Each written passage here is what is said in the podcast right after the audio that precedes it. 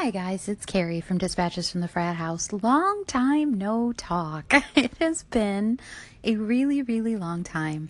I have not forgotten about this. I haven't forgotten about any of you. Um, and the YouTube videos have also kind of gone by the wayside for a little while here. I haven't forgotten.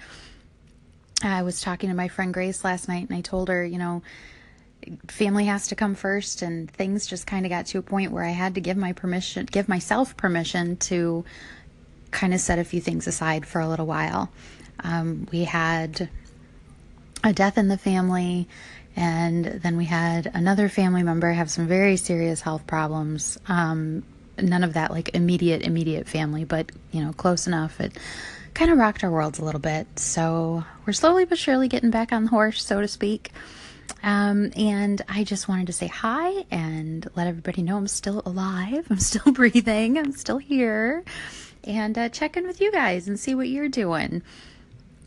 Uh, one thing that's been on my mind a lot is, um, I guess, something I would call, in my brain at least lately, deep planning. Um, I've noticed in the last couple of months with everything that's gone on here, I have really truly been using the planner. I have put everything back into one planner for now rather than having kind of one on my desk that stays at home and a smaller one that goes everywhere with me. Um, we had so many things going on with so many, you know, different places, different times, and hockey season starting again for Mike, and a little bit of travel for me, and you know, just all the family stuff. And um, one of the kids has some health issues that have become, you know, they've come to the point that this was the year we kind of had to decide to homeschool him. So um, got kids at home during the day now, and you know that stuff to keep up on and make sure is organized. And it's just, I needed everything in one place. And I noticed I was kind of flipping through my planner, planning the week the other night, and I realized that for the last handful of months, I have really truly been living in my planner. It has gone to a level of what what in like I said in my brain I call deep planning, really living in and through that planner um, it's my surrogate brain. It always has been. I've called my planner my surrogate brain for honestly probably about 20 years now, and that definitely has not changed. So I'm wondering what for you guys constitutes deep planning. Um, I, I want to explore this further. I've been kind of jotting things down as they pop into my head here and there, and um, but I'd like to hear what you guys think. If when you hear the phrase, you know, deep planning, kind of like deep cleaning, you know, which I hate to do, but must be done. Um, but what about you all? How have you been? What is going on with you? How are things? I hope everybody's well. And um, just kind of think on that for me and call in, send me a message. Um, you can message me on Instagram or through the website, uh, and let me know what do you think about deep planning? So, hi guys, it's Carrie again. Back to talk a little more about this idea of deep planning. Um, I'm hoping there's not too much background noise. I am kind of hiding behind the bedroom door while Liam is sitting on the other side. um, but I really, I've been doing kind of a lot of like writing down be thinking through like what is it that what do I mean by deep planning? I know it's just this phrase that maybe doesn't seem like it it means you know, I would think it would mean different things to different people. Um, I for me that like I said in the last segment that deep planning is like really living through my planner. My planner is a tool. My planner works for me um, if it's not working for me, it's not doing its job, and and I need it. It's my surrogate brain. So what what it makes me think of when I get that feeling of of like this is all clicking, this is all working, is the idea of flow. Um, and you know, psychologists and neurologists and many people have have looked at this concept of flow in um, in like your work or while you're creating it's this it's that feeling where everything else around you just kind of fades and you are completely in tune with what you are doing. And i know if i can get to that like when i'm writing or when i'm coding or when I'm planning, I am completely focused on what I am doing. And I'll freely admit it does not happen very often. I live a life of interruptions. if any of you have watched any of my YouTube videos before, uh, you know, I talk about the beauty of stolen moments. That's when I get a lot of things done, is just in little tiny pieces of time, because sometimes that's all I get is little tiny pieces of time. So I don't get to hit that state of flow too often, um, unless I stay up very, very, very late at night after everybody is asleep, so nobody's awake to interrupt me with the mom chorus, as they are wont to do, which is fine. Um, but I know when I I, the only way I can hit that state of flow in planning is if I have things set up in the planner in such a way that they're conducive to it. And as I go through my days, if I maintain that workflow or that system in my planner, then being able to hit that state of flow while I'm using the planner or working in the planner is it's a lot easier to do. It's a lot easier to to maintain that state of flow when I have this groundwork already set. And pardon me. The groundwork for me is I you guys if you've seen any of my videos like I said I I have a pretty steady system set up all the you know what I keep in my planner regardless of which planner I happen to be in at the time it's all pretty much the same in every size, in whether it's a traveler's notebook style planner or a ring style planner or a coil bound planner or whatever want you know my brain happens to want at the time. The the setup is basically the same. You know, I have my forward planning and my months and you know schedule reference stuff like Mike's hockey schedule and the kids' school schedules and whatnot. Um, clinic stuff and then, you know, my weeks and my days and projects and reference and notes. That, after many, many, many years of using planners, that seems to be what I come back to. So I have a system that is set that I maintain across all the planners, regardless of what I'm using that stays the same because I know it works for me. It's been tried and tested and it's true, so it works for me.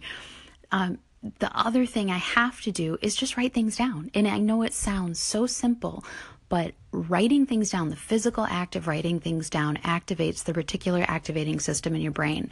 And it is a scientifically proven fact that when you physically write things down, it triggers that part of your brain to make that thing. First of all, you don't carry it around anymore. If it's a task or something you have to remember, you don't carry it around anymore in your brain. Your brain is for thinking, not for storage.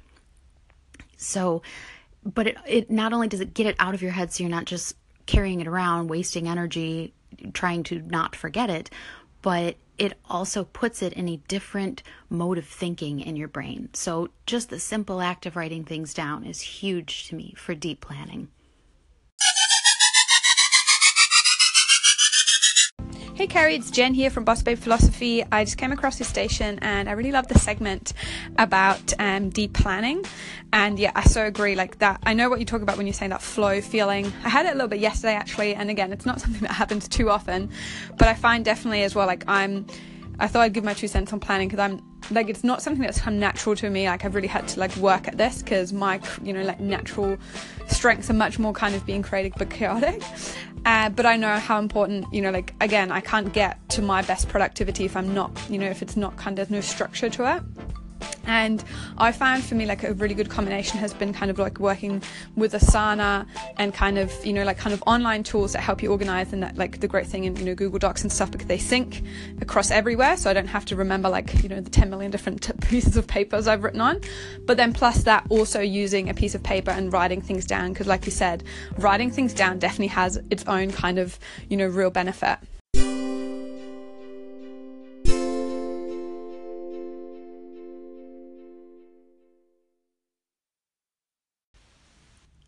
Hi, Jen. Thank you so much for calling in. I think that is one of my favorite things about Anchor is the call-ins. I love being able to kind of chat back and forth with everybody, um, you know, in an audio format. Um, I'm sorry, I got distracted. The we've been inherited or adopted by a stray cat, and she just pushed the door open and kind of scared me. Um, so I love that you mentioned there were two things that you mentioned that really uh, struck me. First of all, knowing how your mind works you know like you said you you know that your strengths are definitely to be you know more creative um you know like you said more chaotic like more free which i love i have always been a super like linear thinker, a super linear, um, really like logical, you know, and that can be really confining. I, I kind of had to do the opposite of you and learn to kind of force my brain to open up a little bit um, and and to kind of claim that idea of creative openness and creative freedom.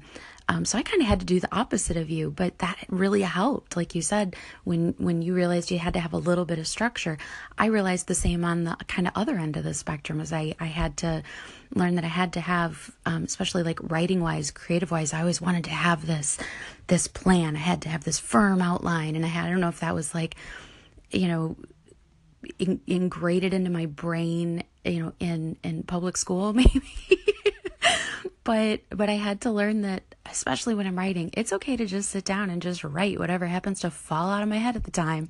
So I I really love that. I also love that you talked about this combination of both uh, digital and online tools and paper.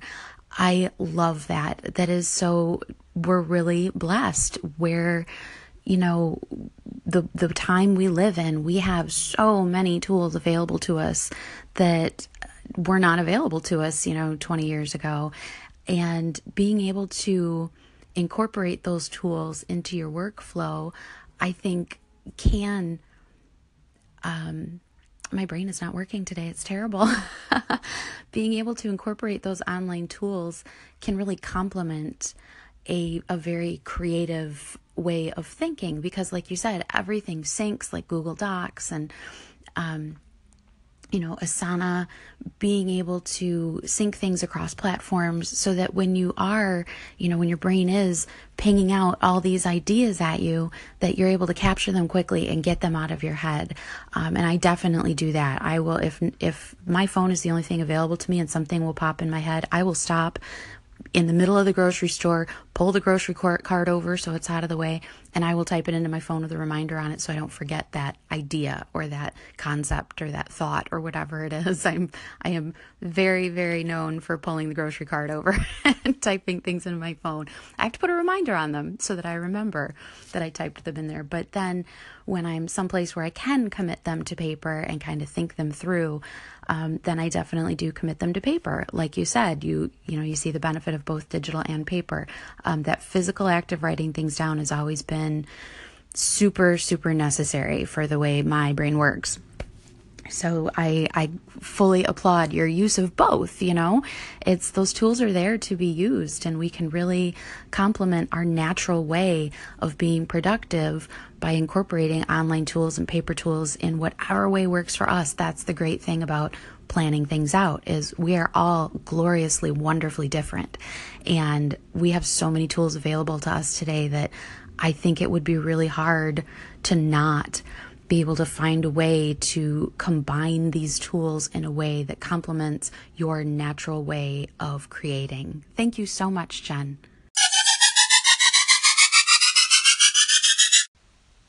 Hi everyone, it's Carrie from Dispatches from the Frat House. How is everyone doing? I hope you are all well. Um, it's pretty warm and windy here today, which is weird. It's January in Northern Illinois. it feels a little spring like outside. I wanted to talk to you just briefly today about kind of the last little thing, last little part of um, my thinking on deep planning. Now, if you've missed any of the other segments, I apologize. I'm still getting used to how Anchor works. Uh, I want to put all those together into one podcast episode and get it posted. If I cannot compile the previous segments into one podcast episode, I'll just re record all of them myself. It will not take long at all and post it that way. So if you've missed any of the prior segments, no worries. I will get you all caught up. Um, my my last thoughts for now, at least, on this idea of deep planning, um, are in regards to what I call the first four minutes. There was a study done quite a while ago now um, about the first 15 minutes of time that you spend with your significant other. Yes, I'm taking relationship studies and relating them to planning. it's it's what I do. If it's science or psychology, I will find a way to relate it to planning. I don't know why. It's just what my brain does. But there was a study done that showed that, um, let's say, if you take at the end of the day, and I realize we're talking about one one example of you know people's schedules, but it for for sake of this in the short time span we have, this this works best. So, let's say you and your significant other both get home from work at the end of the day, let's say. And if you both make a conscious effort to take the first 15 minutes that you are together and speak about nothing but positive things, it works wonders. I can attest to that because Mike and I do this. and, or, well, we try to do it. Sometimes we fail, but we try. And the idea, I think part of why it works is it forces me to focus on positive things so that I have positive things to tell him, right? In the first 15 minutes that he's home, especially if he's just come home from a road trip. He has been gone for most of the month for hockey and you know, I, I need to make a conscious effort. I get overwhelmed, you know, I get, it's a lot when he's gone and, you know, Liam misses him and it forces me to focus on positive things. And I thought about that in regards to planning. I can open my planner and look at kind of the big list of things that need to be done or how chaotic the schedule can get sometimes and just feel so overwhelmed and kind of buried under all of it. And that is not a good mindset to have. I don't function well under that kind of mindset. So for me, that is not a good mindset to have is for me to focus on, oh my gosh, look at all the things I'm not getting done. And oh, tomorrow's, you know, look at tomorrow, it's trying to kill me because it's so chaotic and busy and, you know, it's organized as, as good as it's going to get because it's just that kind of day. And I can kind of feel downtrodden by that. And I don't want to approach every day with that kind of a mindset. So I started making an effort. And I know if you take the first 15 minutes as the study regarding your significant other, um, that's a long time for me to spend just focusing on positive things in my planner. Sometimes I only get that little 15 minute chunk of time to whatever, you know, look through things, organize things, check off tasks that are done, you know, that kind of thing. But I found that if I take the first four minutes, just the first couple of minutes when I open my planner, first thing in the morning, well, I make the coffee first because the coffee must be made first. That's, you know, that's just a given, right? the coffee has to come first. But then I open my planner and kind of look at the day and look over the week a little bit, make sure I didn't miss anything. And if I spend the first four minutes only looking at positive things in my planner, you know, looking ahead a month at some event that might be scheduled that I'm looking forward to, just taking a second to look at where I have it written down, looking through the things that I have finished so that I have checked them off, or flipping back into, you know, my project section and just kind of reviewing maybe a lot of work that I got done the day before or two days before on a specific project that I'm really happy that I got done. If I just take those first four minutes and only focus on the positive things in my planner, I've found that going forward into my day, no matter how overwhelming that day might seem, I have a different outlook on it because I've taken the time to go ahead and, you know, pat myself on the back a little bit about things I've accomplished and things that I'm, you know, proud of or that I'm looking forward to. So try that and tell me about your first four minutes with your planner.